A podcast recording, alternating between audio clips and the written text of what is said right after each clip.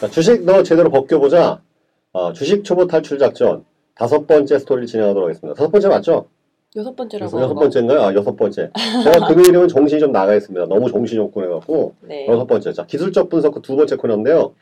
어, 오늘은 또 우리 앵커님, 유미마 앵커님이 또 공사당한 일이 있으셔고 뭐 이 자리에 음. 안 계십니다. 그래서 어, 오늘 또 별장님과 단둘이 오늘 이렇게 1대1 데이트하는 느낌으로 해서 진행하도록 하겠습니다.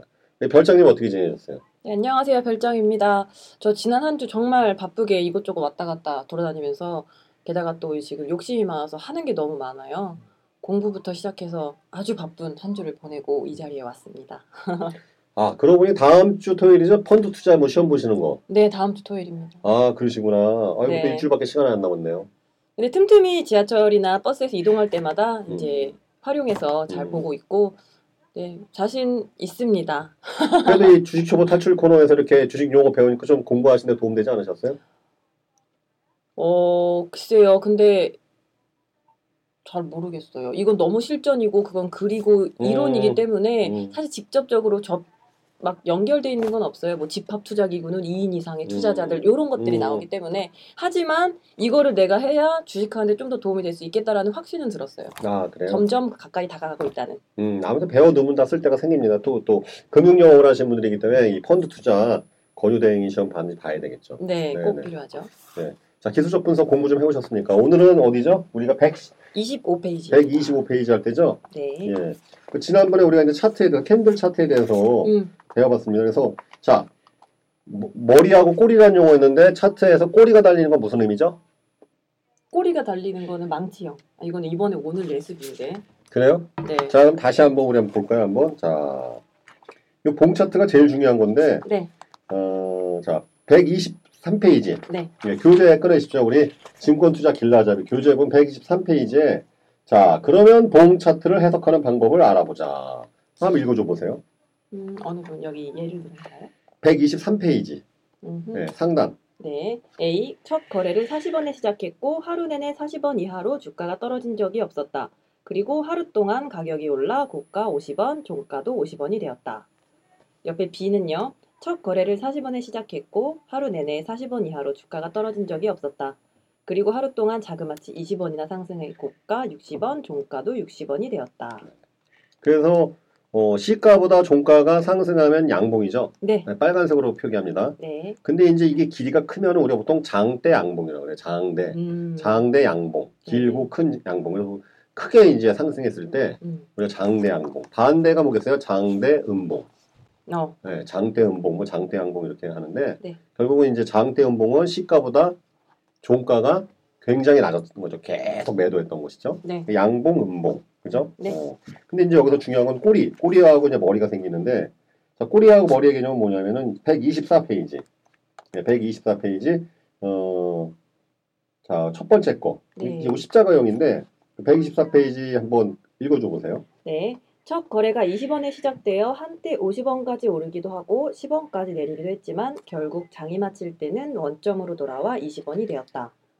이처럼 시가와 종가가 같은 것은 사려는 사람과 팔려는 사람의 힘싸움이 팽팽해서 결론을 못 내린 채 장을 마쳤다는 것을 뜻한다. 자, 그럼 이렇게 십자가 형태를 이 봉 차트가 네. 나타나겠죠? 네. 그러면 이 십자가 모양이 자꾸 자꾸 이게 자꾸 등장해. 그 무엇을 의미할까?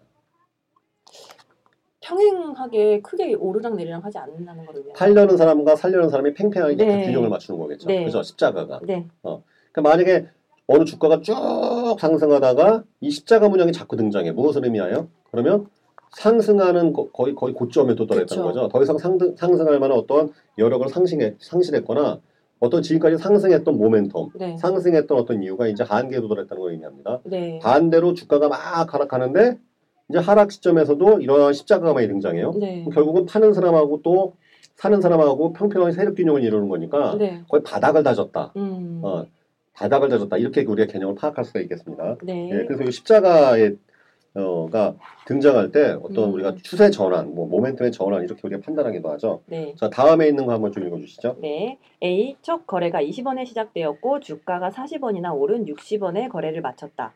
B. 첫 거래가 20원에 시작되었고 한때 60원까지 오르기도 했지만 너무 올랐다고 생각하는 사람이 주식을 파는 바람에 결국 10원 오른 30원에 장을 마쳤다. 따라서 우리는 다음과 같은 결론을 내릴 수 있다. 머리가 있으면 높은 가격대에서 팔려는 사람이 많았다는 뜻이고 머리가 길면 길수록 매도 세력이 강했다는 뜻이 된다. 네. 그래서 이제 이 봉 차트에서 머리가 자꾸 나타나는 경우에는 네. 누군가 자꾸 파는 거죠. 음. 어, 그래서 주가가 고점으로 가려고 그러면 누군가 팔고. 음. 어, 그래서 거의 주식의 주 이- 가격이 천정, 음. 거의 지붕에 도달했다. 네. 그렇게 파악할 수 있겠습니다. 그래서 매도 세력이 자꾸 이 주, 자꾸 매도 세력이 강해지게 되면 음. 꼬리를 형성하게 되겠죠. 그래서 주가가 고점에서 계속 더 등장 올라가지 못하고 음. 매도 세력으로 인해서 주가가 다시 떨어지는 것 그런 것을 의미합니다. 네. 자, 그 다음은요. A. 첫 거래가 60원에 시작되었고 주가가 40원이나 내려 20원에 거래를 마쳤다. B. 첫 거래가 60원에 시작되었고 한때 20원까지 내렸으나 너무 내렸다고 생각하는 사람이 주식을 사모은 덕분에 주가가 상승해 시가보다 10원밖에 내리지 않은 50원에서 장을 마쳤다. 네, 그럼 꼬리가 이렇게 생기겠죠. 음. 네, 꼬리가. 그래서 음. 밑꼬리가 자꾸 나타나는 것은 무엇을 의미 무엇을 의미하겠어요? 밑꼬리가 밑에 길린 걸 말씀하시는 네, 꼬리, 거죠? 꼬리. 예. 폭이 좀 커, 컸지만 글쎄요. 그냥 어떤- 하락할 때 하락하는데 누군가 밑에서 사들이는 거 아니에요, 계속. 음. 그죠? 반대 그래서 머리 같은 경우에는 주가가 계속 올라가려고 그러는데 누가 팔아버리니까, 팔아버리니까 다시 떨어지는 거고 거고. 반대로 네. 꼬리 같은 경우에는 누가 뭐 계속 주가를 매도하는데 음, 떨어지면 누군가 사들이고 사들이고 그러니까 누가 매수 세력이 버티고 있다는 것이겠죠. 네. 예, 그러니까 보통 하락하는 그런 국면에서 꼬리를 단 봉이 자꾸 등장한다. 그러면 거의 바닥에 음, 예, 진입, 진입했다 이렇게 해석할 수가 있겠습니다. 네. 자, 그래서 결론이 그 밑에 이렇게 나와 있죠. 따라서 우리는 다음과 같이 이해할 수 있다. 꼬리가 있으면 낮은 가격대에서 주식을 사려는 사람이 많았다는 것을 의미하며 꼬리가 길면 길- 길수록 매수 세력이 강하게 버티고 있다라는 음. 사실을 네. 이게 봉 차트 이런 것들을 우리가 이해할 수 있겠습니다. 음, 네. 자, 그다음에 이제 125페이지 기술적 분석의 종류를 배우자. 네, 선이나 봉을 이용해 주가의 미래를 점쳐보자. 그래프를 이용해 미래를 점치는 방법에는 크게 추세 분석, 패턴 분석, 지표 분석이 있지.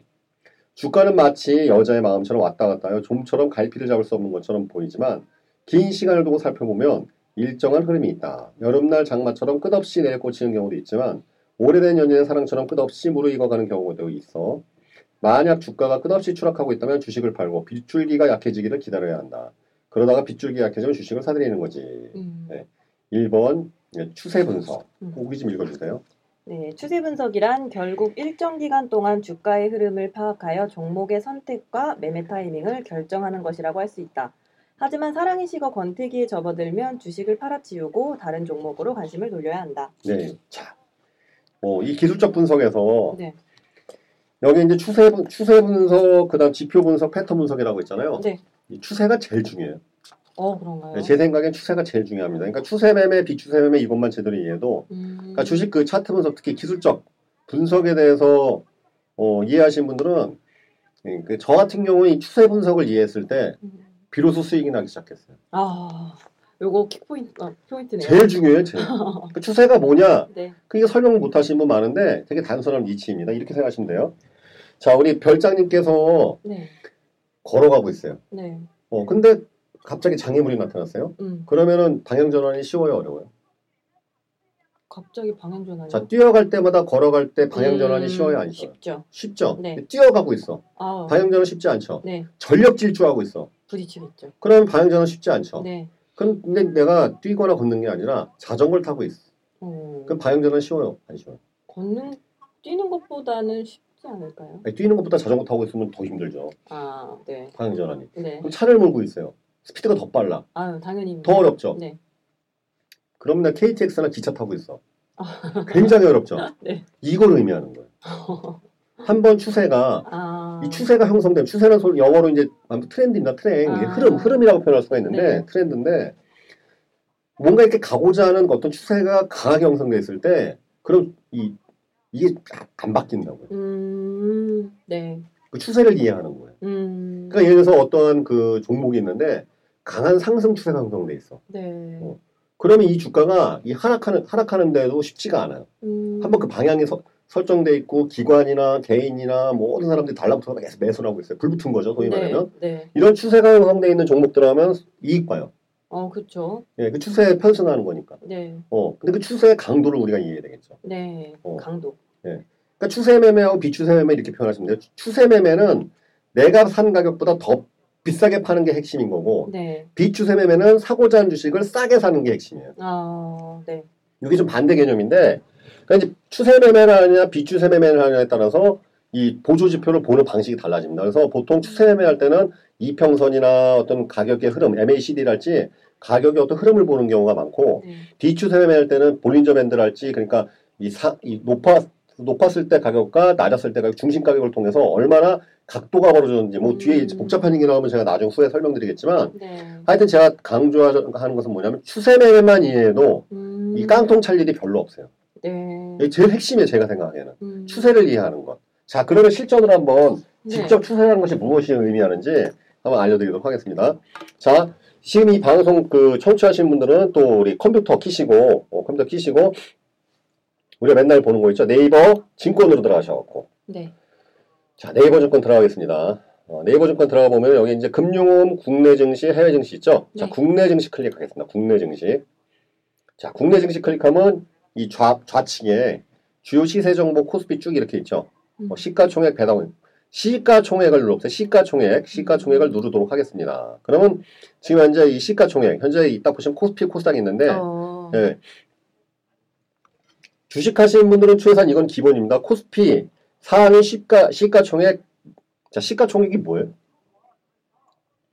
시간에 따라서 몽둥이 찜질이 필요한 시기인 것 같습니다. 자, 시가총액이 뭐냐? 네. 주식 곱하기 발행 주수. 아, 네. 그러니까 예를 들어서 삼성전자가 1억 주야. 네. 주당 가격 있잖아요. 네. 곱하면 시가총액. 음. 그죠? 네. 시가총액. 네. 어. 그러니까 시가총액 수- 순서가 이게 쫙 나오잖아요. 그러니까 우리나라 현재 시가총액 코스피 1위가 뭐예요? 삼성전자. 삼성전자. 자, 시가총액이 얼마입니까, 현재? 이게 지금 억 단위에요, 억 단위. 예, 이거 천억 185조 원이네요, 그죠? 185조 원. 아, 시가총액. 그럼 이 2등이 뭐예요? 한국전자. 예, 한국전력 시가총액은 제 3,800억 원. 음, 1등하고 엄청 차이 차나죠? 네.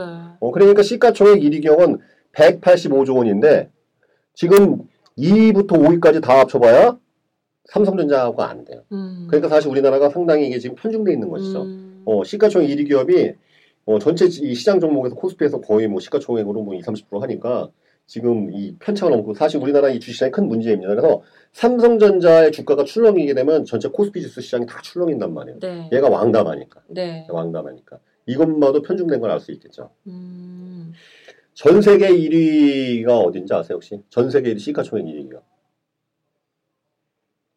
얼마 전까지만 애플이었어요. 애플, 네. 예, 지금 아마 구글의 그 모 회사인 지주 회사인 알파벳 음. 여기가 한 780조 원인가 그럴 거예요. 700조 원, 아. 700조 원 정도 됩니다. 그러니까 우리나라 1위 기업보다도 7, 8배 정도 되는 것이죠. 아. 어, 그래도 사실 삼성전자 시가총액 규모는 그래도 웬만한 글로벌 기업이 뒤지지 않는 현재 규모로 그렇습니다. 우리나라에서 문제는 삼성전자만 그렇다는 것. 네. 예, 이것이 좀 문제인 것이죠. 그래서 자 1위 기업은 한국전력, 2등은 현대차, 예, 300 이거 뭐야? 3 332조 예, 아니죠?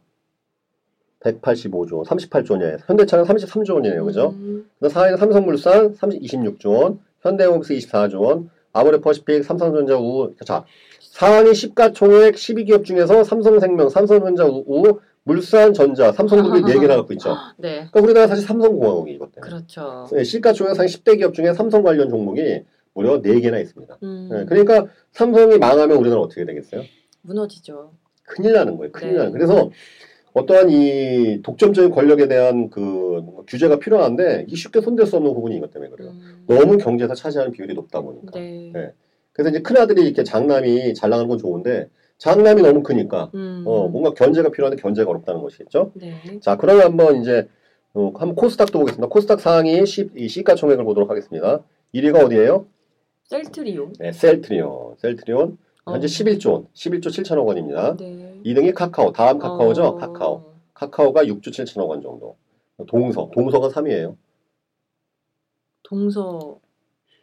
동서 여기 뭐, 여기 뭐 하는 회사냐면 여기예요. 동서 식품. 우리 보리차. 커피믹스. 동서 식품. 네. 예, 커피믹스. 아. 예, 여기 여기 이 회사. 음. 이 시가총액 코스 이 그 코스닥 기업이고 시가총액 3위 기업입니다. 그다음에 코데즈 컴파니 이게 요번에 이제 음. 그 문제화됐던 그 엄청난 그 아. 급등했던 종목인데 이게 음. 지금 이게 지금 이렇게 돼 있죠. 격자 기업인데 자 E CJENM, 아. 그다음에 메디톡스, 코미팜, 바이오로메드, 로엔, 컴투스 이렇게 현재 음. 순위가 구성되어 있습니다. 그래서 바이오 기업, 제약 기업, 그다음에 엔터테인먼트, 게임 엔터테인먼트 관련 종목들이 코스피 이 코스닥 상위 종목을 차지하고 있는 것이죠. 자 코스피에서 자 우리가 아까 추세 분석을 보려고 그런 거죠. 네. 추세를 보겠습니다. 추세 추세 어떻게 보냐? 이 중에서 코스피 2위 종목인 한국전력을 클릭해보세요. 한국전력 고, 그, 시가총액 차트에서 그냥 클릭하시면 돼요. 그러면 바로 넘어가죠. 음, 자, 이게 화면이 나옵니다. 화면이 나오면 한국전력에 이제 이렇게 차트가 나오죠. 그 밑에 종합정보 시세 차트 이렇게 있습니다. 그래서 차트를 누르십시오. 차트를 눌러보세요. 차트 누르겠습니다. 이제 차트가 나옵니다. 그죠? 어, 네, 네. 그럼 여기서 상단에 한국전력 59,200원을 종가인데, 네. 여기서 일본 주봉 월봉 확인 공시에서 공시라고 클릭된 거 공시를 빼십시오. 그러면 ABCD님은 읽히는 게 그림자도 깔끔하게 이렇게 나와요. 음, 네, 공시 자 보시면 자 어때요? 추세가 상승 추세죠. 네. 상승 추세. 자, 일봉입니다. 일봉. 어. 그러니까 지금 주가가 이렇게 상승하는 추세라고 하고 있어요. 네. 근데 정확히 엄밀히 따지면은 2016년 3월 초순에 최대값 61,200원을 찍고 난 다음에 지금 횡보하고 있어요. 횡보라는 건 옆으로 쭉 기고 있죠, 주가가. 네. 더 이상 가고 싶은데 아. 매도 세력이 많은 거예요. 자 보세요. 그 61,200원 찍고 하면 십자가 두 번 등장해요. 여기 십자가 여기서 나오고 십자가 여기서 나오고 음. 올라가려고 그러면 누가 파란색 끼고 올라가려고 그러면 파란색 끼고 예, 또 올라가려면 파란색 끼고 윗, 윗꼬리가 자꾸 윗머리가 자꾸 나타나는 봉이 음. 나타나죠. 이것이 바로 이래서 추세가 꺾인 걸 말하는 겁니다. 단기 추세가 음. 꺾였다 이렇게 표현할 수가 있는데 자 중요한 거는 여기서 일봉 주봉 자 일봉은 뭐예요? 하루. 하루의 가격. 네. 주봉은 이제 주봉으로 보면 자 일봉으로는 여기 지금 차트에서는 2015년 2015년 11월부터 지금까지 한 6개월 동안에 음. 차트를 보여주고 있습니다. 일봉 차트. 자 주봉을 한번 보도록 하겠습니다. 주봉. 어, 또 그건 다르네. 예, 2000 그죠? 주봉은 더 계속 상승이죠. 네. 우상향. 음. 월봉은 어떨까요? 월봉. 어. 예, 월봉은 2008년 2006년도부터 보여주고 있는데 예, 2011년 2011년 7월달에 바닥 저점을 찍고서 계속 우상향 추세를 보여주고 있습니다. 네. 이게 추세예요, 이게 추세. 그러게요. 그죠? 그러니까 네.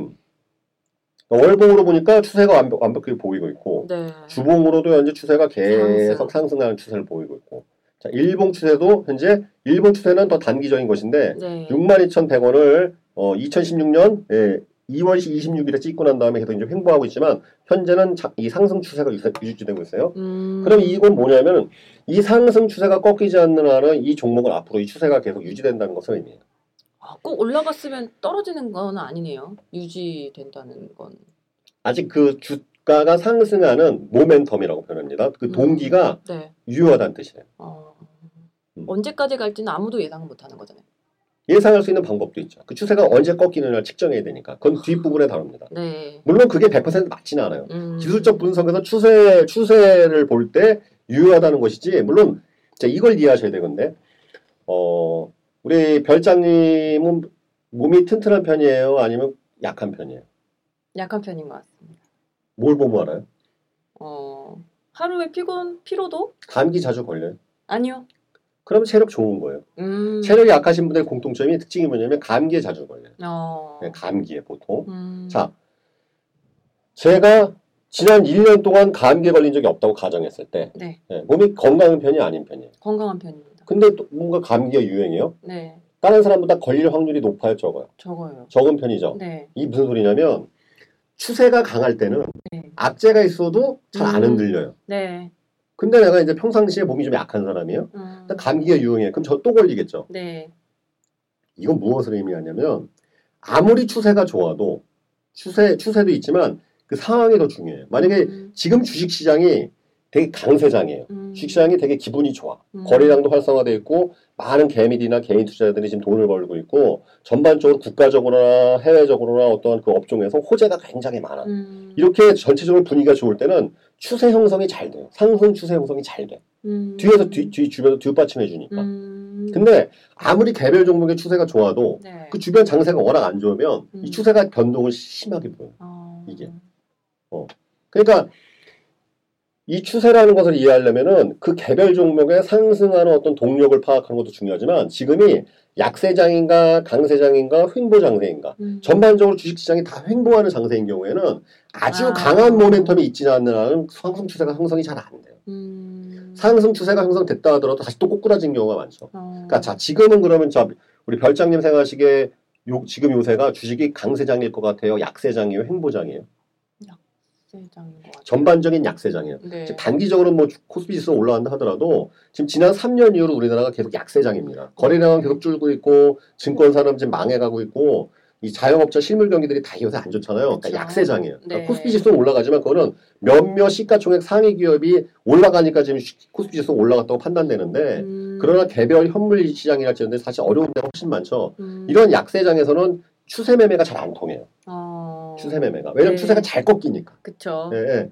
그러니까 이 추세 매매는 강세장에서 판별하기 좋아요, 사실은. 음. 어. 횡보장보다는 강세장. 음. 예, 그때는 추세로 판별해갖고 주- 종목을 매집할 종목을 판단하는 것에 잘 맞는 편입니다. 네. 근데 음. 이런 약세장에서는 네. 추세가 잘 꺾이기 때문에 그쵸. 이런 약세장에서는 사실 비추세 매매가 들어가야 돼요. 아. 음. 예, 그거는 이제 또 다시 말씀드리겠지만 아무튼 한국전력을 다시 보겠습니다. 한국전력은 어쨌든 일봉상으로나 주봉상으로나 월봉상으로도 현재 상승 추세가 형성돼 있다고 판단되겠죠. 네. 예, 상, 판- 판단, 판단돼 있습니다. 자, 이제 다른 종목 보시죠. 자, 오늘 사- 어, 삼성물산 한번 보시죠. 삼성물산. 음. 삼성물산 볼까요? 한번. 어. 자, 삼성 똑같이 삼성물산 오늘 13만 9천 원에 마감했는데 그 밑에 종합정보 옆에 시세 옆에 차트를 보도록 하겠습니다. 차트. 자, 일봉 차트가 나오죠. 일봉 차트 보시면 아유, 위에 있는 음. 공시를 누르시고 빼- 빼시고 자, 이거 횡보 이거 어때고 있어요, 지금? 지금 하락 추세 같습니다. 횡보죠, 횡보. 박스권. 이걸 박스라 그래요, 박스. 아, 역... 올라가는 것도 아니고 음. 왕창 떨어지는 것도 아니고 음. 지금 소위 말하면 13만 5천 원부터 16만 원 사이에 갇혀 있는 거예요 가격이 음. 지난 6개월 동안 네. 자 그럼 주봉으로 한번 볼까요 주봉으로는 오. 똑같이 박스죠 네. 네, 박스 이거 똑같이 그 주봉으로 보셔도 12만 원 가격대부터 20만 원 사이에 갇혀 있죠 네. 어, 자 월봉으로 한번 보겠습니다 월봉도 똑같아요 그러니까 음. 삼성물산은 현재 지금 이 상장 이후로 계속 보면은 박스권에 형성돼 있어요 가격이 어, 저는 여기 끝에 부분만 보고 아 하락 추세구나 단기로. 했는데 그러니까 요거는 이제 요 하락 추세는 2016년 2월달 이후로 지금 현재 한 달, 석 달, 두 달 반 동안은 계속 하락을 하고 있는데 음, 중요한 건 이 안에서 못 벗어나고 있죠. 어, 그러니까 계속 일정한 흐름을 보이고 있어 있죠. 흐름, 그쵸. 그죠? 이 박스권이라는 것은 뭐냐면 이 저점과 고점 사이에서 계속 가격이 갇혀 있는 건데 아, 그러면 자 이거 보세요. 요 요 일봉 차트에서 딱 봤을 때 일봉 차트에서 봤을 때 어? 13만 5천 원 하단으로 가면은 밑골이 형성되죠. 음, 누가 좀 네. 사들이고 있는 거야. 아. 그 다음에 15만 원만 넘어가면 누가 또 팔기 시작해. 네. 어, 그러면 이걸 만약에 매수하면 13만 원 정도로 가격을 설정해서 13만 원 이하로 가서는 사고, 음, 15만 5천 원 넘어가면 팔고, 네. 이런 식의 매수 매도가 가능하겠죠. 네. 네, 이런 게 바로 비추세 매매예요. 음. 이게 지금 비추세 매매를 이해하는 거예요. 음. 물론 이렇게 하다가 더 빠져서 망하는 경우도 있지만, 이렇게 일정한 흐름을 파동 파동 형성을 보이고 이 주가가 이 음? 그러니까 이게 무슨 소리냐면은 13만 5천 원씩 하단으로 떨어지면은 누군가 매수한다는 게 기관이나 투신이나 음. 또는 어쨌든 이 대주주나 누군가 사들이고 있다는 거예요. 네. 어, 그러니까 이게 강한 바닥을 형성돼 있다고 표현하는데 음. 그 그때 매집을 들어가는 거죠. 어, 그리고 15만 5천 원만 넘어 지금까지 보면은 이 주봉 일봉 보면 못할 20만 원에서 극복을 못했잖아요 항상 그죠? 네. 어, 그러니까 좀 더 이 이 밴드를 좀 좁히면은 어, 16, 15만 5천 원 사이 15만 원 정도 넘어가면은 파는 거죠. 음. 어, 이게 지금 비추되면은 이렇게 하는 거예요. 어, 너무 어려워요. 어려운 주식 때리치셔야죠. 이게 아주 아, 쉽게 설명하는 건데. 진짜 만약에 제가 하게 되면 하루 종일 핸드폰만 보고 있을 것 같아요. 그 올라가네 내려가네 이런 것만. 음, 그럼 그럼 망해요. 적당히 봐야 돼요. 주식은 중독되면 큰일 납니다. 아우. 예, 왜냐면 많이 본다고 이게 수익이 나는 게 아니에요. 어. 주식은 오히려. 음. 네. 어. 아니 운동도 적당히 해야 되지 않아요? 그쵸. 그죠? 어, 뭐든 적당한 게 가장 꾸준하게 하는 게 더 중요하단 말이죠. 음. 어. 자 삼성물산이 현재 그렇고 자 그럼 한 종목 더 보겠습니다. 한번 우리 어떤 거 보고 싶어요? 시가총액 상위 10대 기업 중에서 네이버요. 네이버 네이버 한번 보겠습니다. 현재 66만 3천 원을 마진 조- 종가였는데 네. 66만 3천 원. 그래서 이제 차트를 다시 한번 보도록 하겠습니다. 자 이것도 이제 박스에 갇혀 있죠.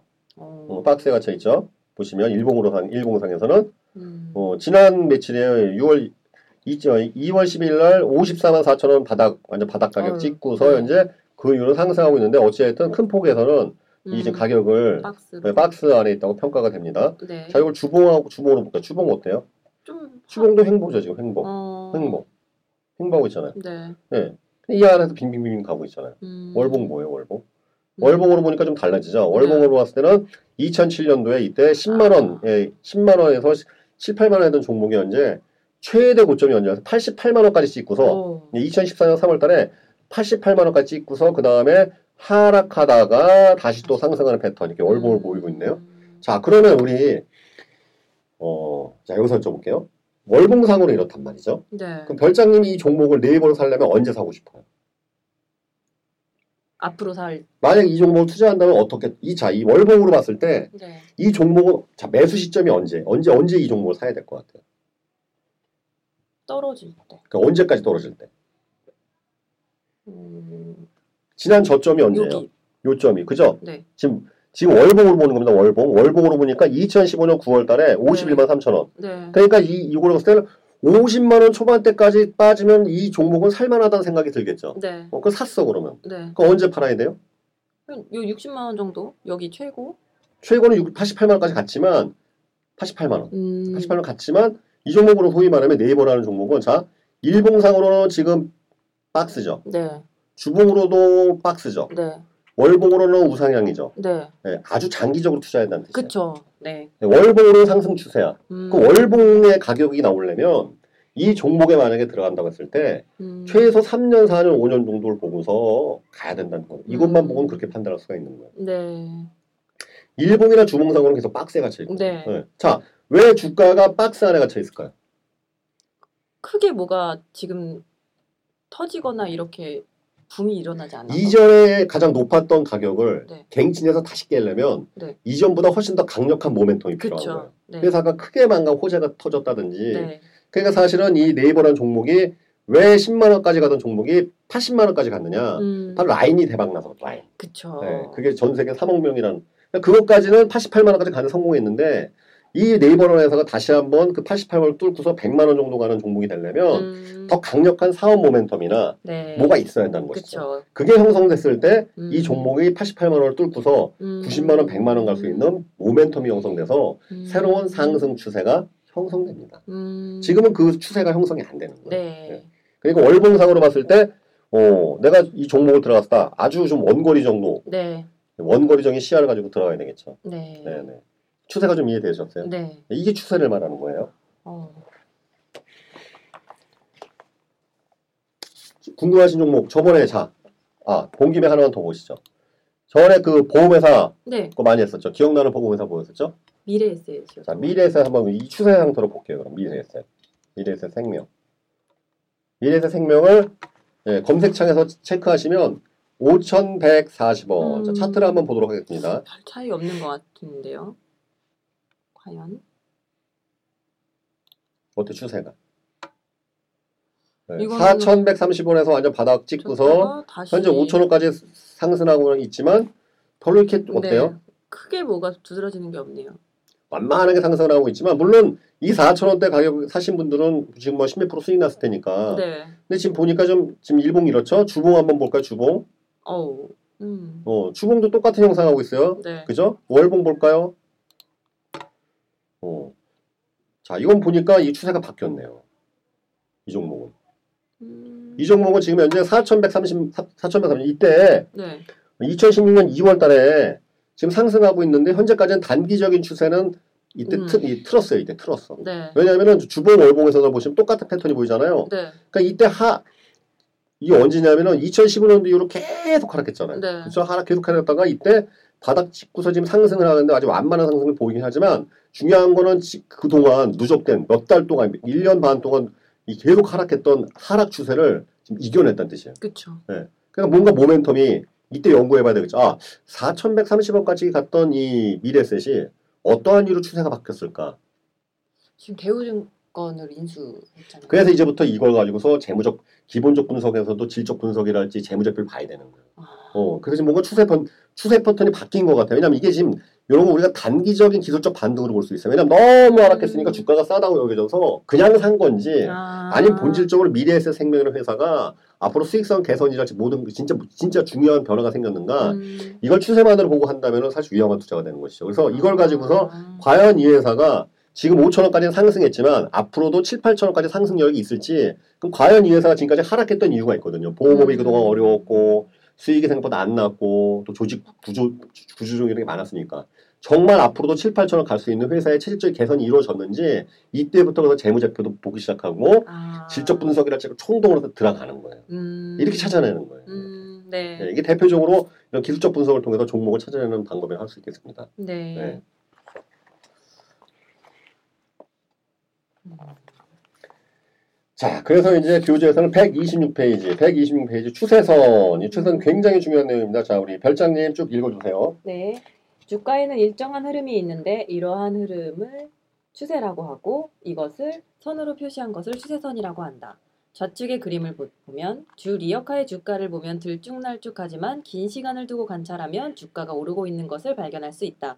그와는 달리 주 백수의 꿈 같은 경우에는 주가가 내리고 있는 것을 알 수 있다. 이때 주 리어컷처럼 주가가 계속 오르고 있는 경우를 상승 추세라고 하고 주 백수의 꿈처럼 주가가 내리고 있는 경우를 하락 추세라고 한다. 음, 그리고- 여기서 여기서 끊어주세요. 네. 이게 정말 중요한 내용인데요. 주식 10년 하셨다는 분들도 상승 추세선 이 차트 딱 본 다음에 상승 추세선 그려보세요. 못 그리신 분이 허다해요, 진짜. 보면. 음. 하락 추세선 그려보세요. 못 그리시면 허다하단 말이죠. 음. 절대 잊어먹으시면 안 됩니다. 상승 추세선은 뭐예요? 전저점 계속 연결하는 거예요. 네. 그래서 저점이 계속 상승하고 있어. 음. 어, 이게 그럼 상승 추세라는 것이죠. 그러니까 직전 저점이 음. 다음 저점 계속 상, 저점이 계속 상승하는다는 게 그걸 연결한 것이 상승 추세선인데 그 추세의 각도가 상승하고 있어. 이게 음. 상승 추세선. 저점. 예, 네. 저점. 하락 추세선은 전 고점이죠. 예, 네. 고점을 연결하는 거예요. 고점. 음. 그래서 고점을 연결했더니 그 선이 하락하고 있어. 이게 네. 하락 추세선입니다. 어. 그래서 웃긴 건 뭐냐면은 10년, 20년 주식하셨다는 분인데 상승 추세선 그려보세요 못 그려. 음. 하락 추세선 뭐 그려 못 그린단 말이지. 음. 다시 상승 추세선은 전저점을 연결하는 선, 네. 하락 추세선은 전 고점을 연결하는 선. 네. 그래서 그 선이 하락하느냐, 상승하느냐 이걸 갖고 상승 추세, 하락 추세 이렇게 합니다. 네. 자, 그 밑에 이제 중요합니다. 이 서- 추세선을 그리는 이유는 말씀해 보세요. 거기. 네. 추세선을 그리는 진짜 이유는 흐름을 파악하여 흐름이 무너질 때를 찾기 위한 것이다. 예를 들, 들어보자. 고점을 연결해서 추세선을 그리면 상승 추세가 무너지는 것을 발견할 수 없다. 하지만 위의 그래프처럼 저점을 연결하여 추세, 추세선을 그려본다면 손쉽게 상승 추세가 무너지고 하락하는 것을 발견할 수 있다. 즉, 주가가 A 지점에서 상승 추세선을 뚫고 내려가면 재빨리 주식을 팔고 나올 수 있어야 피박을 면할 수 있다. 하락 추세선은 상승 추세선과 달리 주가의 고점을 연결해서 작성한다. 고점을 연결해서 추세선을 그리는 이유는 상승 추세선을 그리는 원리와 같다. 네, 이 부분 경- 굉장히 중요한 내용입니다. 그래서 이 추세선을 그린 이유는 아주 명쾌하고 단순합니다. 결국은 이 추세 이탈, 추세 이탈이라고 보통 우리가 방송 보시면 추세 이탈했다, 뭐 정배열이다, 데드 음. 크로스니 이게 다 여기서 나오는 개념이고 여러분들이 그 앞으로 이제 공부하실 보조 지표, 네, 네. 기술적 분석에서의 어떤 보조 지표 하실 때 핵심 개념이다. 추세를 이탈했다, 안 했다. 어. 그래서 이 지금 대목 있지 않습니까? 이 부분은 암기를 하세요. 이 토마가 아예 그냥 머릿속에서 아, 동그라미를 100번 치시고 이해 네. 되실 때까지 암기를 해버리세요. 추세선을 이탈하는 것이 바로 이런 개념인데 음. 자, 이 화면을 제가 보여드리면 정말 쉬운데 자, 그냥 그 자, 미래셋 같은 경우에는 미래셋 바로 해, 드리겠습니다 미래셋 보면은 이 화면을 언젠가 같이 보실 수 있으면은 이 생중계를 통해서 화면을 같이 보시면 너무 재미있을 텐데 못하셔도 이- 상상에 맡기겠습니다, 여러분들. 자, 하락 추세선은 뭐 연결하는 거라고 그랬어요, 아까? 고점이요. 그죠? 고점. 여기서 여기서 여기서 아이 있어요 도구가 음. 여기 증권이 있어서 네이버 그 증권화 아까 미래에서 생명 보시면 차트에서 그 밑에 그림 위에 보면은 몽키 스패너 그림 있고 색연필 그림 있고 뭐 있잖아요. 음. 네, 요새 요, 요 색연필 그림. 색연필 연필 그림 때문에 추세선 그리는 게 있습니다. 도구가. 네. 이거 한번 막 그려볼게요, 화살표가 추세선. 여러 개 있는 네, 거예요. 여기 맨 화살표. 윗칸입니다. 요거 한번 그려볼게요. 추세선. 자, 추세선. 전 고점 연결하는 거예요. 고점. 네.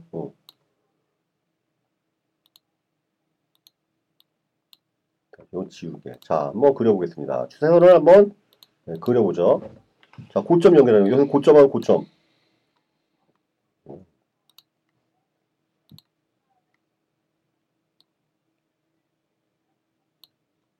음, 잠시만, 다시. 잠깐만, 이걸 해야 돼. 사선. 음. 이게 왜 이러죠? 이거 뭔가 이상한데? 다시. 그래서 고점을 연결해 갖고 이거 클릭했다 뗐다 이래야 되나? 그러게요. 그러니까 이렇게 보시면 돼요. 직관적으로 요선하고 요선 쭉 그리시면 여기서 나오죠. 네. 네. 요 가격이 얼마예요? 4,485. 요때가 바로 추세 이탈한 거예요. 하락 추세 이탈한 거예요. 음. 이걸 극복하는 순간 올라가 평 올라가죠. 이 차트가 음. 그것이 바로 추세 이탈한 거예요. 하락 추세가 멈추고 상승 음. 그렇죠. 추세로 전환이 됐다는 게 이 추세선을 그래서 그려봐야 되는 거예요. 음. 화면을 보여드리면 정말 쉬우실 텐데 이러니까 이 하락 추세선을 쭉쭉 고점 연결하다 보면은 이 주가가 이제 바닥을 찍고서 반등하는 타이밍에서 그 가격 있죠. 그 선을 극복하는 선을 음, 하락 추세를 이탈하기 시작한 거거든요. 네. 그래서 뭐 보통 이렇게 추세 매매가 잘 들어봐줄 때는 고가격에 사면 이익 받. 그때만 샀으면 이익 받겠죠. 그쵸. 이게 전형적인 미래생명 봤을 때는 추세 매매를 했을 때 그렇게 하면 되는 거예요. 음, 말이죠. 반대로 반대로 이 이제 상승 추세 꺾기도 똑같습니다. 음, 예, 이거 그림을 제가 보여드릴 수가 없어갖고 이거는 답답해하실까봐 말씀 안 드리는데 요거 나중에 저희가 이제 이 준호버 주식 초보 탈출 코너 실전 코너에서 화면을 공유해갖고 이런 추세선을 그려갖고 이 추세 이탈하는 가격이랄지 하락 추세가 멈추고 상승 추세로 전환하는 때 매수 타이밍 이런 것들을 따로 한번 살펴봐야 되도록 하겠습니다. 근데 그만큼 상승 추세에서 하락 추세를 그리는 것이 굉장히 중요하다는, 중요하다는 것을 꼭 우리 예, 초보 또 청취자 여러분들 꼭 이해를 하셔야 되겠습니다. 자, 127페이지 한번 읽어주시죠. 네, 추세선을 이용한 매매 전략. 추세선을 이용한 종목의 선정과 매매 타이밍을 선정하는 방법은 간단하다. 평소에 열심히 차트를 보고 또 보는 거다. 그러다가 좌측의 그림처럼 다시 하락 추세선을 벗어나 상승하는 주식이 있으면 재빨리 구입하는 거다. 그런데 상승하는 척 하다가 하락하는 경우도 있는데 이것을 어려운 말로 속임수 신호라고 한다. 즉, 그래프상으로는 상승한다고 해서 구입을 했는데 막상 구입하고 나니 하락하는 경우. 이럴 땐 어떻게 해야 할까요?